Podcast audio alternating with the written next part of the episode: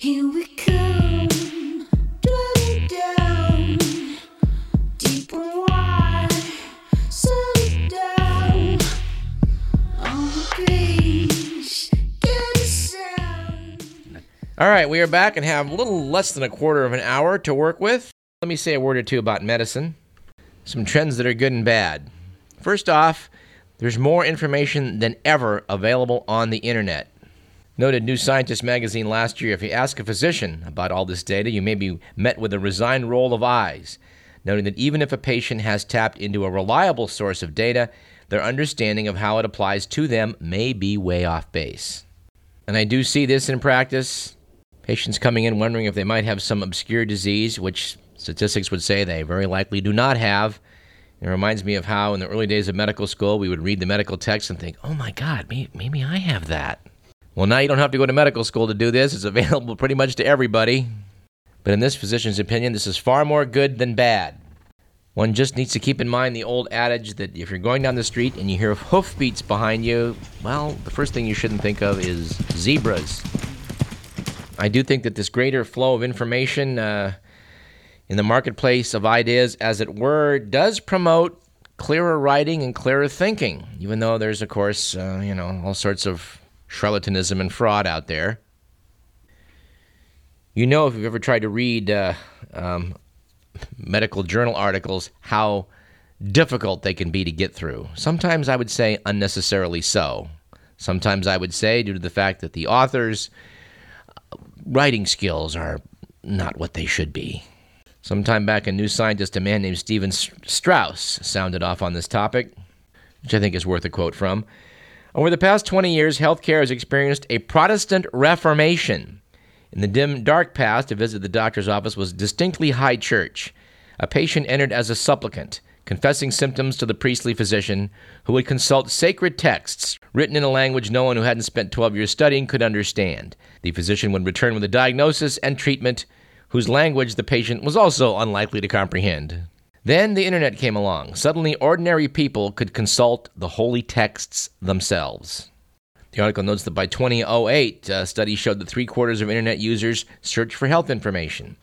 Strauss notes that unfortunately, the best information, peer reviewed articles, are still written as if only the priesthood would consult it. Studies have found that medical articles often have a readability score equal to that of the densest of legal documents.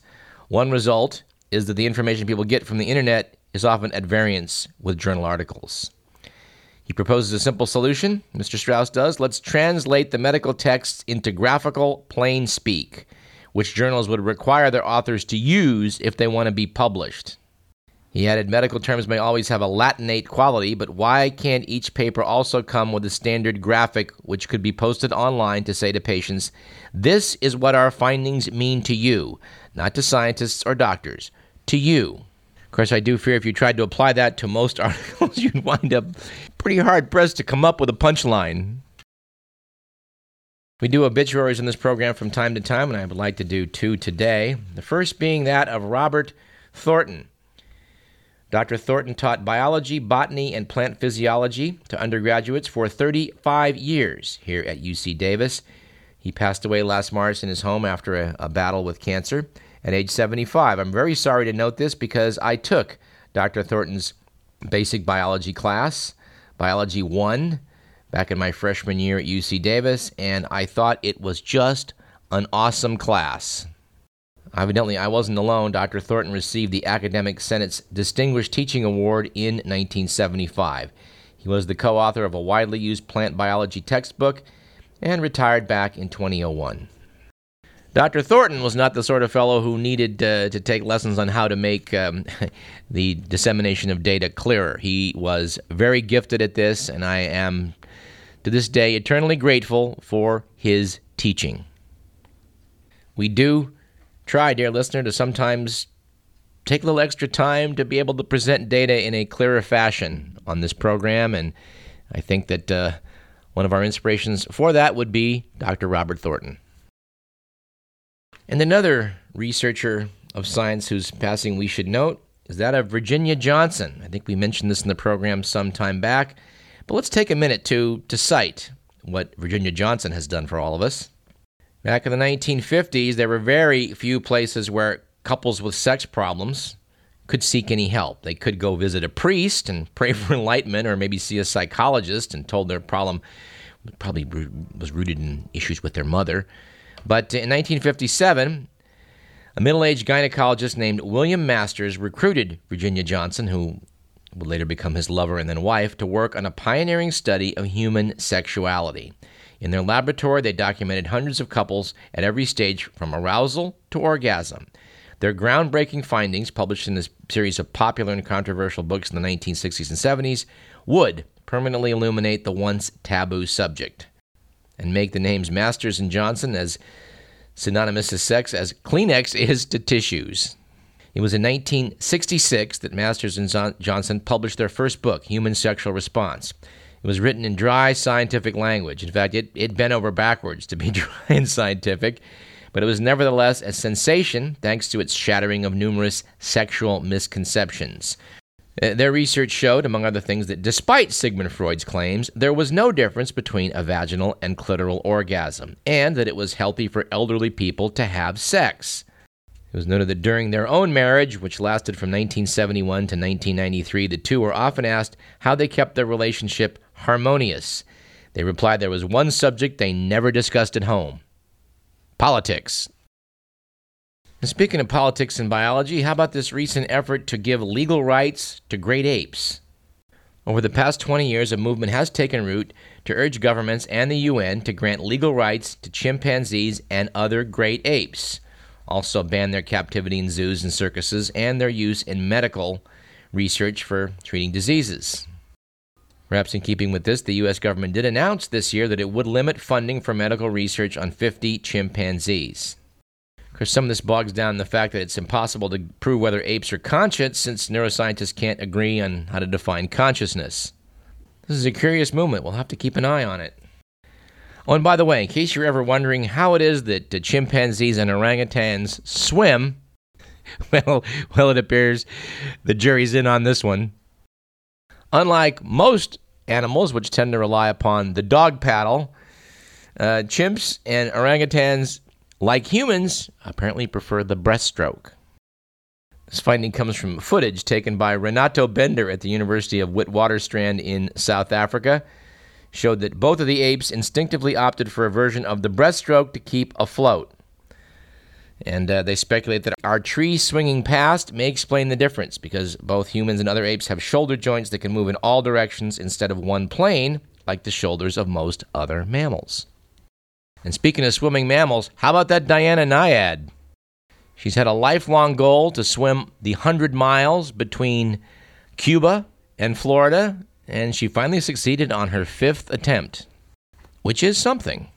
But uh, in other animal news from Florida, the current edition of National Geographic has a piece on um, Florida declaring open season on pythons.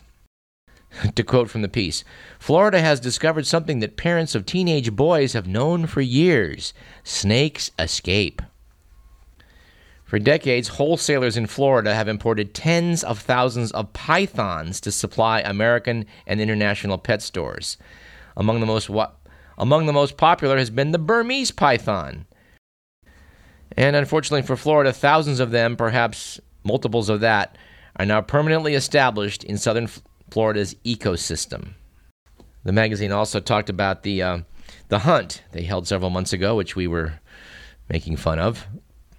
Because, as the magazine points out, after a month long contest, uh, they managed to harvest a total of 68 pythons, which makes us realize that hunting is not going to be a solution to the python problem.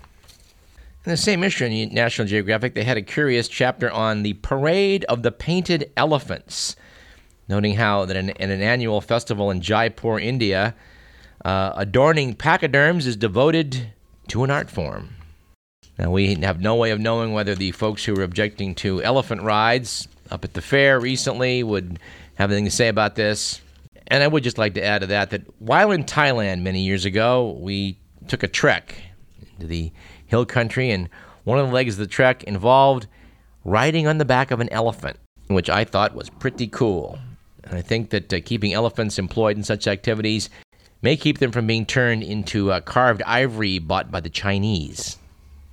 I personally hope that the ability to ride on an elephant will be retained by human society. And, uh, and for that matter, riding on horses, too. Which does remind me of a letter to the Bee last June, where someone sounded off on the issue of activists wanting to get rid of the, uh, the horse carriages that ply their trade in Old Sacramento. Said writer Raina Carlson People who build your iPads are treated worse than those horses, which might be true. And a piece in uh, yesterday's Sacramento Bee by Cynthia Hubert uh, has me scratching my head. Describes how 1,200 chickens are going to flee the cleaver in an airlift. Yes, apparently Grass Valley is about to become a sanctuary for a bunch of um, egg laying chickens who, as they got older and produced less, were generally destined to become pet food, but instead are going to be turned into, well, I guess, a, a herd of free range chickens that don't have to earn their keep. And I guess this is a nice bookend uh, in closing to the rather hair raising piece in National Geographic, the same issue I've been quoting from, about uh, the effect that trapping and killing birds is having on migratory birds that try to get through the Middle East. I'm pretty horrified by the article, but fortunately, uh, we don't have time to go into it, and may- maybe we shouldn't. It's a pretty sad commentary on a lot of issues, but you know, I want to end this show on an up, so let's see. We got like a minute. All right, in the couple minutes we have left, let's return to medicine. A piece from New Scientist, August 24th issue, entitled Don't Swallow Them. Piece by Carolyn Williams said we are constantly being bombarded with health, health advice, but not all of it's based on rigorous evidence.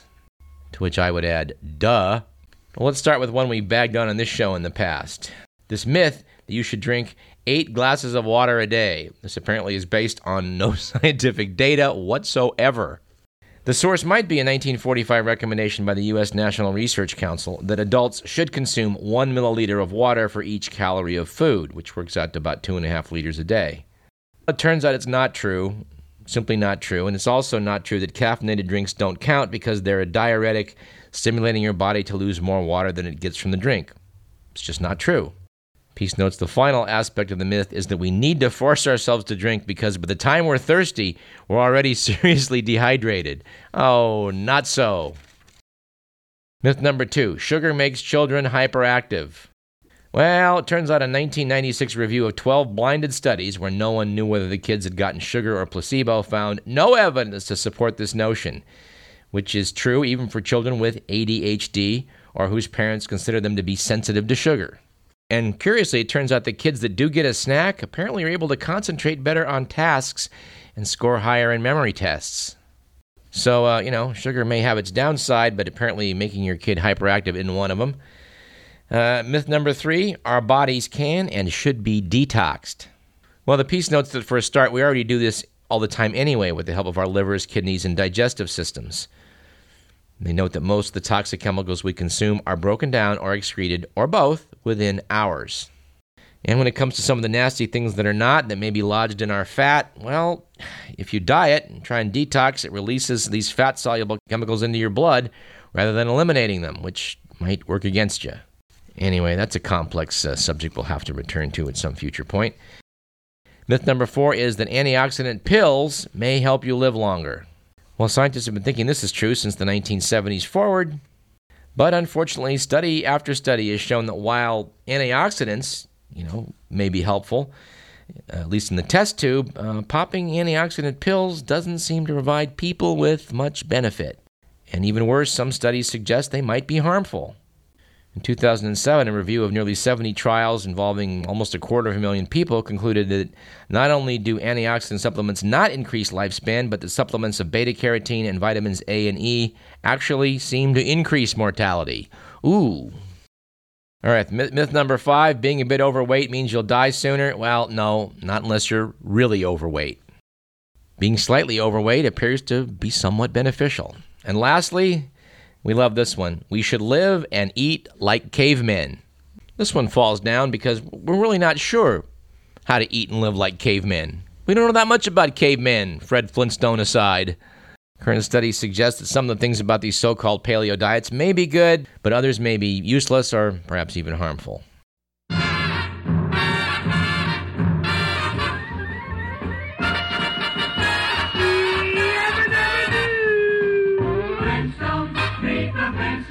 And that does it for time.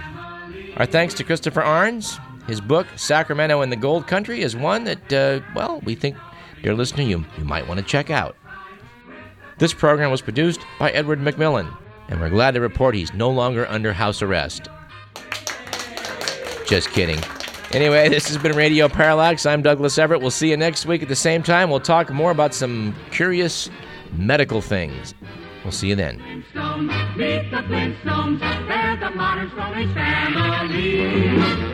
From the town of Bedrock, they're a page right out of history. Someday, maybe Fred will win the fight.